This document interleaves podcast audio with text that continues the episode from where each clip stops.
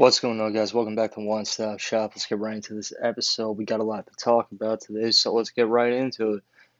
All right, so a little recap from this weekend's fights. AJ McKee, he beat Patricio Pitbull for the featherweight championship in Bellator and won the final of the featherweight Grand Prix in like 90 seconds into the first round. He landed a really impressive head kick and he stunned Pitbull. And then he got him in a guillotine and Pitbull like barely tapped, but like he was definitely going out. So that was definitely a very exciting fight. And it was very quick. And AJ McKee obviously is in Bellator and this might have made Dana White notice him even more than if he already hadn't known who he was, but definitely a really crazy performance by AJ McKee, new featherweight champion in Bellator, and he said that that might have been his last fight at 145 at the featherweight, and he plans to move up to lightweight, where Pitbull is still the champion. So these guys could definitely fight again, and I don't really know what Pitbull could do differently to stop AJ McKee. And yeah, it was just like a really impressive fight. I thought it would last like at least a couple rounds, but it didn't even last two minutes. So if you guys haven't seen that yet, go on YouTube. AJ McKee versus Patricio Pitbull. It was very hyped up, and it was in Los Angeles, and that's where McKee is from and his dad was in his corner. He's been his coach his whole entire life. He's a former fighter, Antonio McKee. And yeah, that's pretty much that. And then UFC from this past weekend. We had a bunch of decent fights, even though the there weren't too many superstars on this card. But we had a pretty good fight between Uriah Hall and Sean Strickland. Strickland really had the advantage on the ground and a few inadvertent shots that landed low blows to Hall definitely affected him a little bit. And yeah, his four fight win streak is now over. Sean Strickland definitely moved into the top 10 in the middleweight division. And yeah, it was a pretty good fight. And then he said in his post fight interview in the Octagon, he was like, if I didn't have the UFC, I'd probably be cooking meth in a trailer somewhere. So he's a very unique fighter. And yeah, definitely not afraid to let people know how he lives his life. definitely a wild card. And then there was a crazy fight between Cheyanne Buys and I forget who she fought.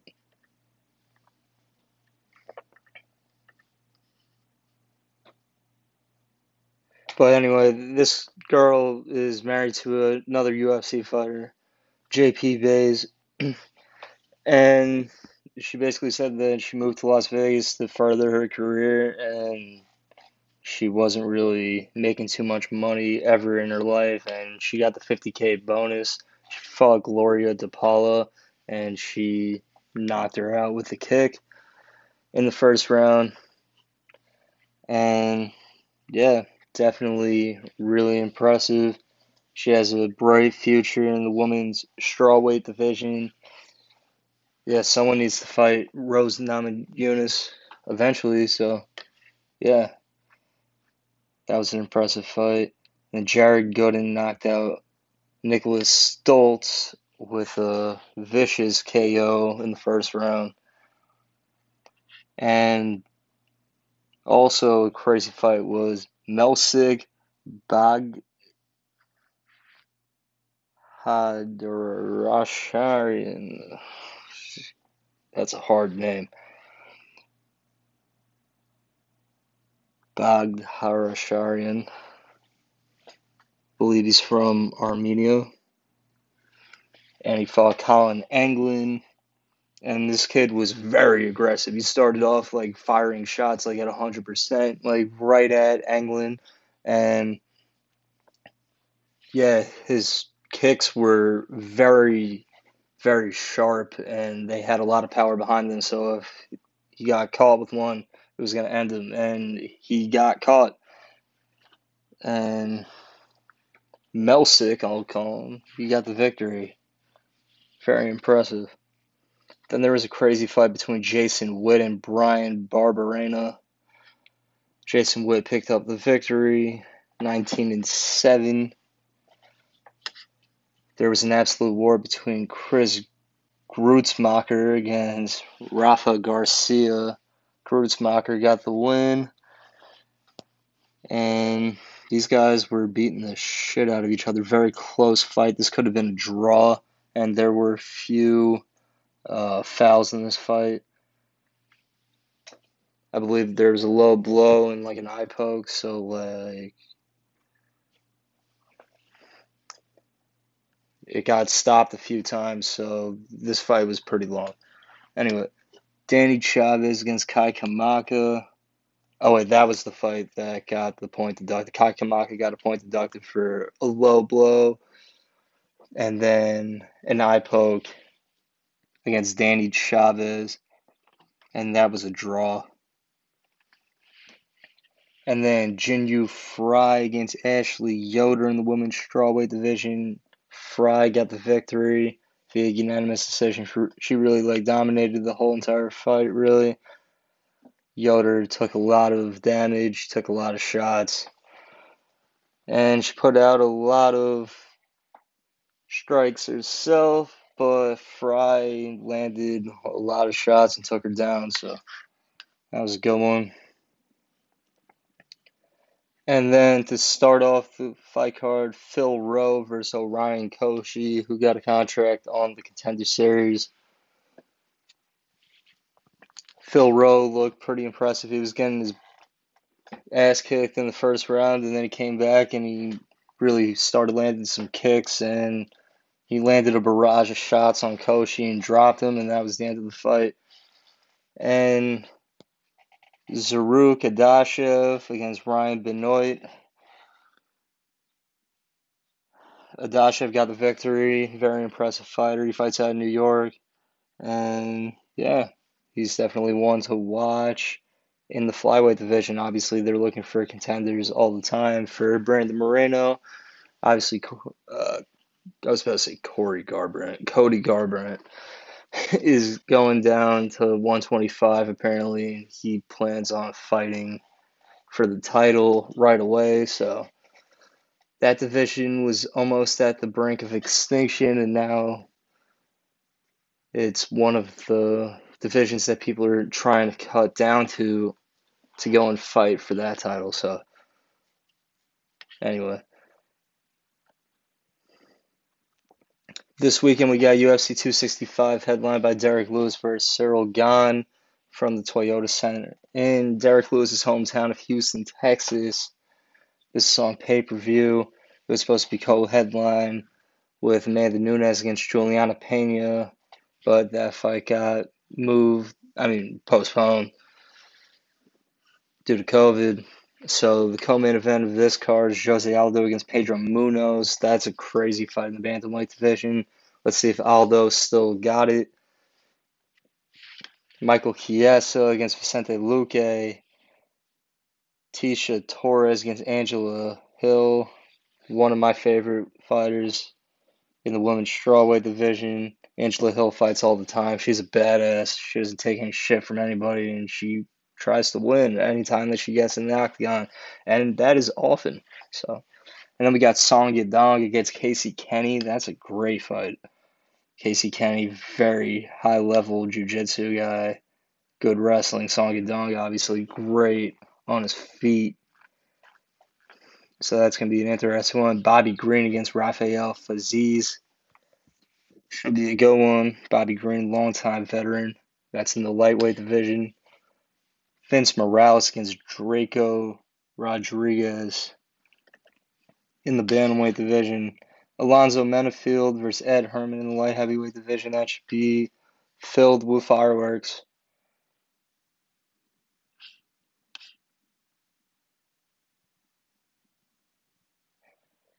And that's pretty much it for UFC 265. Should be a good one. That's for the interim heavyweight championship in the main event between Derrick Lewis and Cyril Gane.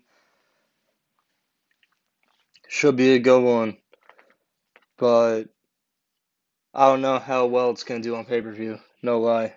Like, as an interim title, like, I'm a fan of Francis Ngannou, so, like, when all of the negotiations were going down with Francis about getting his next fight, like I kind of like wasn't really a fan of how they handled that with the UFC, and they basically like went behind his back after they apparently like knew when he wanted to fight. So like that's just my opinion, but I'm looking forward to seeing when Francis Ngannou fights again obviously the card in New York City where it's supposed to be for UFC 268 could be one of the biggest cards of the year. Obviously, it's already signed on for the welterweight championship between Kamaru Usman and Colby Covington, and then, I mean, like, I guess this is the co-main event: Michael Chandler against Justin Gaethje. Like, that's going to be a crazy fight in the lightweight division definitely the winner of that is probably going to get a title shot.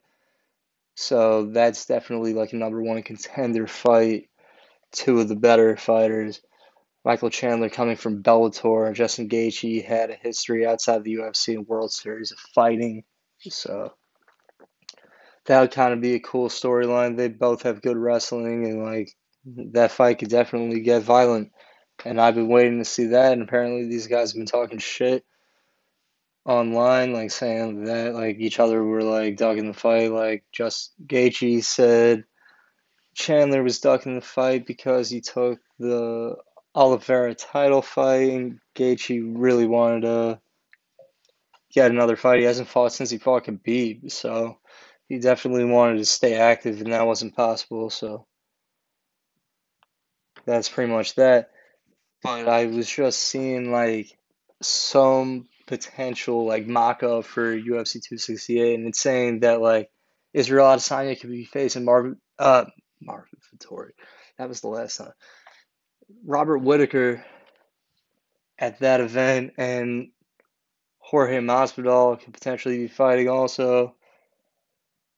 They could potentially be doing the Jorge Masvidal Nate Diaz rematch. I just saw this on something, but like it was like also those two fights included on the UFC 268 fight card, and that would make sense because like that's in a couple months, and that would give them time to train and shit. So my first thought was like Aljamain Sterling should definitely fight Petr Yan in New York. Aljo's from Long Island. It would probably mean a lot to him to defend the title, but I don't know when they plan on doing that fight yet. Could be earlier than that. So that's pretty much it for UFC.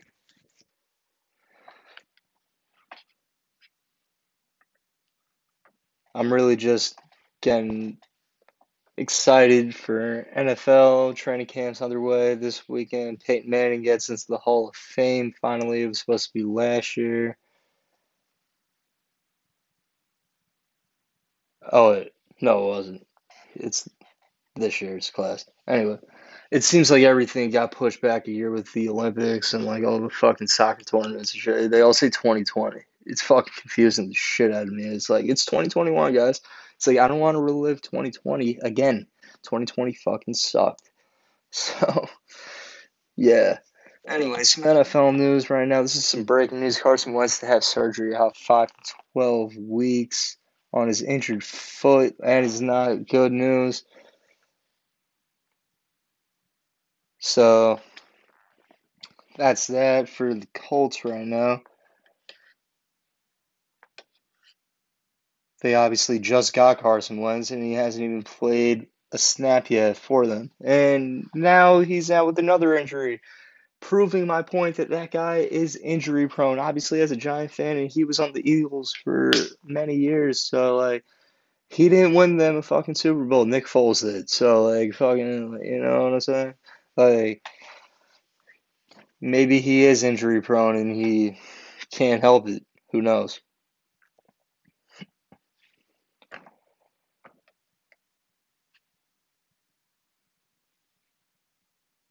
So the Minnesota Vikings are dealing with like all their quarterbacks having COVID. I don't really know how that happened, but obviously we do know how it happened. Kellen Mond test positive for COVID 19. Kirk Cousins higher risk, close contact. So that basically takes out their top two targets for the first couple days. I mean, their top two quarterbacks, rather. So, like, they don't have anyone progressing the offense for Minnesota right now. Obviously, in Green Bay, Aaron Rodgers basically got his contract